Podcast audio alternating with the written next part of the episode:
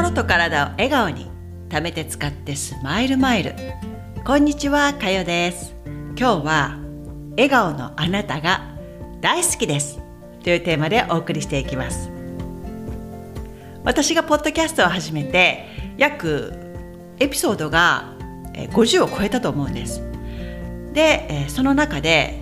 エピソード全部聞いたよっていう方もいらっしゃると思うしまだ何個かしか聞いてないっていう方もいると思うんですがその中で私のこの情報があなたの心と体を笑顔にできたかなとこの50エピソードを節目に私思ってたんですよ。自分で、ね、3日に1回発信するようにやってきました。初めてのポッドキャストだったのでやはり情報を発信していくっていうのは結構ね無我夢中になるんですよ。情報発信を継続していくっていうのは結構ね一方通行になりがちなんですだからエピソードを50個自分でこうできた嬉しいっていうのもあるんですけどまたその自分が発信した内容が聞いてくださっている方の役に立ってるのかなって、えー、最近この50エピソードを節目に思っていましてまあ、主にこのポッドキャストと YouTube で発信をしていますが私のこのチャンネルのコンセプトは心と体を笑顔にするなんですよ。なぜこの心と体が笑顔になるというのが大事なのかっていうのは自分が闘病してきた中で何があってもですねやはり自分自身のケアが最優先なんですよ。もう家族も大事ですけどあなた自身の心と体のバランスが整っていないと周りの方にも手を差し伸べることが難しいんですねだからその、えー、私が得た知識を使いながらあなた自身の心と体のバランスを整えることが私のミッションだと思ってるんですよ。ですので、え、発信してきたこのエピソードを聞いていただく中であなたの中にどれだけ笑顔が生まれたのかなっていうのが私気になっててで今日はあなたに笑顔でいてほしいという思いを込めてこの「笑顔のあなたが大好きです」っていう今日のエピソードのテーマにしました。あなたは普段笑顔は得意でしょうか？私はね笑顔の基本は挨拶だと思っていてどこへ行くにも買い物する時だったりまあ昔ね、え仕事をしていた時もやはり私は15年間接客業をずっとやってきたので笑顔やこの人間関係をいい状態に保つというのは得意なんです。あなたがもし嫌なことがあって落ち込んだあなたがいるとします。その中でその中で買い物しに行きました。え、レジに並んで「はいあなたの番が来ますよ」でそこでレジの人がものすごい笑顔だったら嬉しいですよね。でそのレジの方と会うまであなたの一日はものすごくどんよりして笑顔にもなれないっていう状態になっているとします。でもそこのレジの人の笑顔で救われることってあると思うんですよ。その一人の人のスマイルがあなたの中にこう光を生み出してくれるんですね。それを見た時にこれだけねあなたの一日の中で接する人がたくさんいる中で一人の方の笑顔がこれだけ自分の状態を変えてくれるんだって思ったことないですか？私はこういったことも含めながら自分自身で買い物行ったりお出かけする時とかも人と接する時がある時は笑顔で挨拶するようにしてるんですね。えー、それって普通のことじゃね？っていう人もいると思うんですけどこれ結構やってる人多くはないと思うんですよ。アメリカで生活してるとレジでお会計する時に「はいこんにちは How are you?」ってこの挨拶が大体普通なんですよ。はいこんにちは気分はいかが?みたいなどう?調子は?この一連の流れがあるんですけどまあレジの方が言ったりお客さんが言ったりするケースがほとんどなんですね。中にはもう結構ブスってしてる人もいますけどでもこの挨拶をするのが大体日常なんですよ。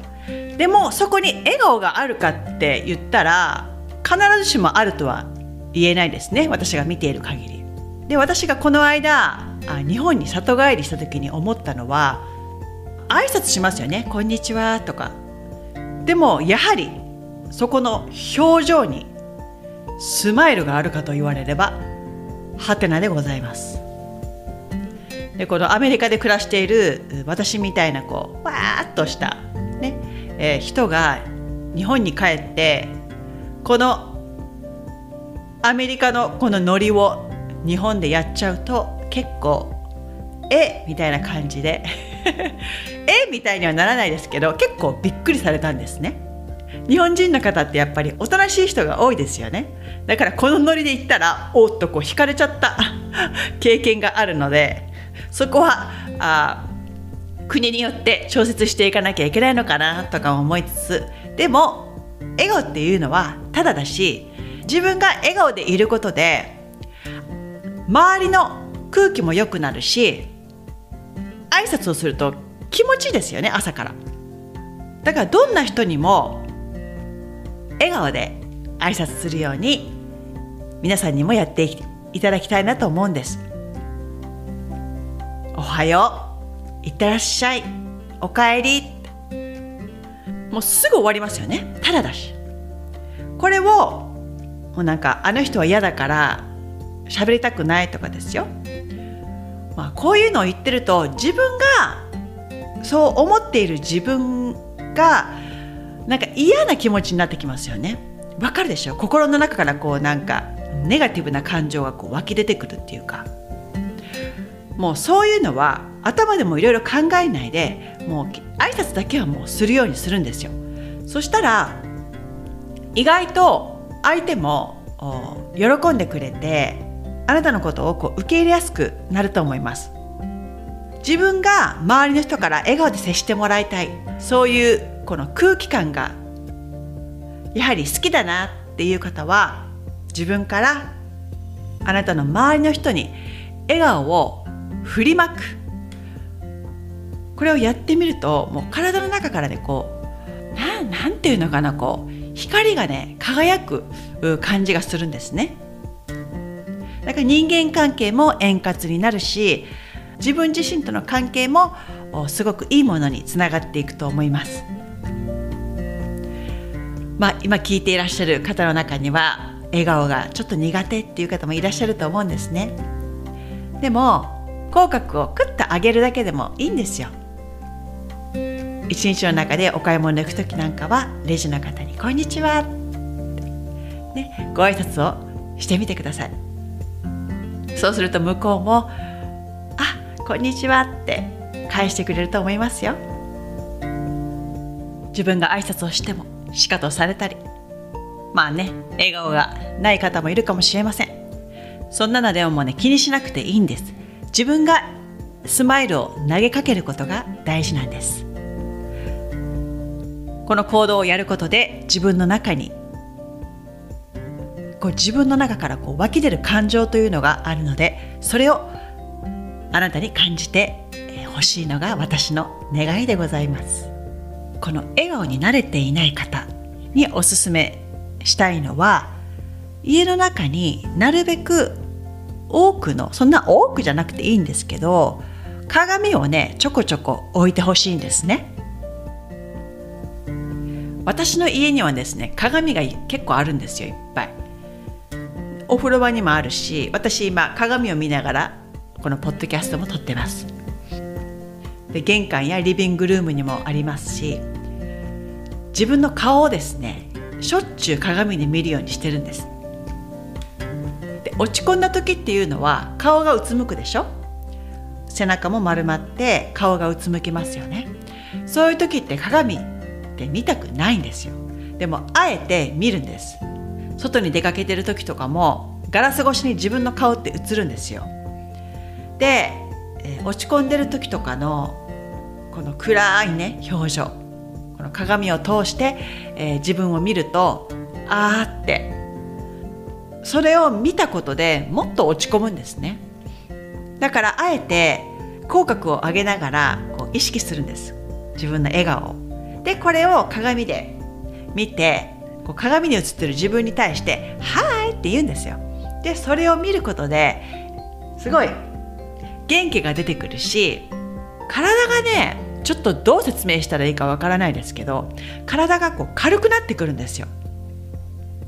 だから足取りも軽くなるしそのままいろんなところに出かけていけるようなあ状態になると思いますよ。ね、すぐ作れる笑顔。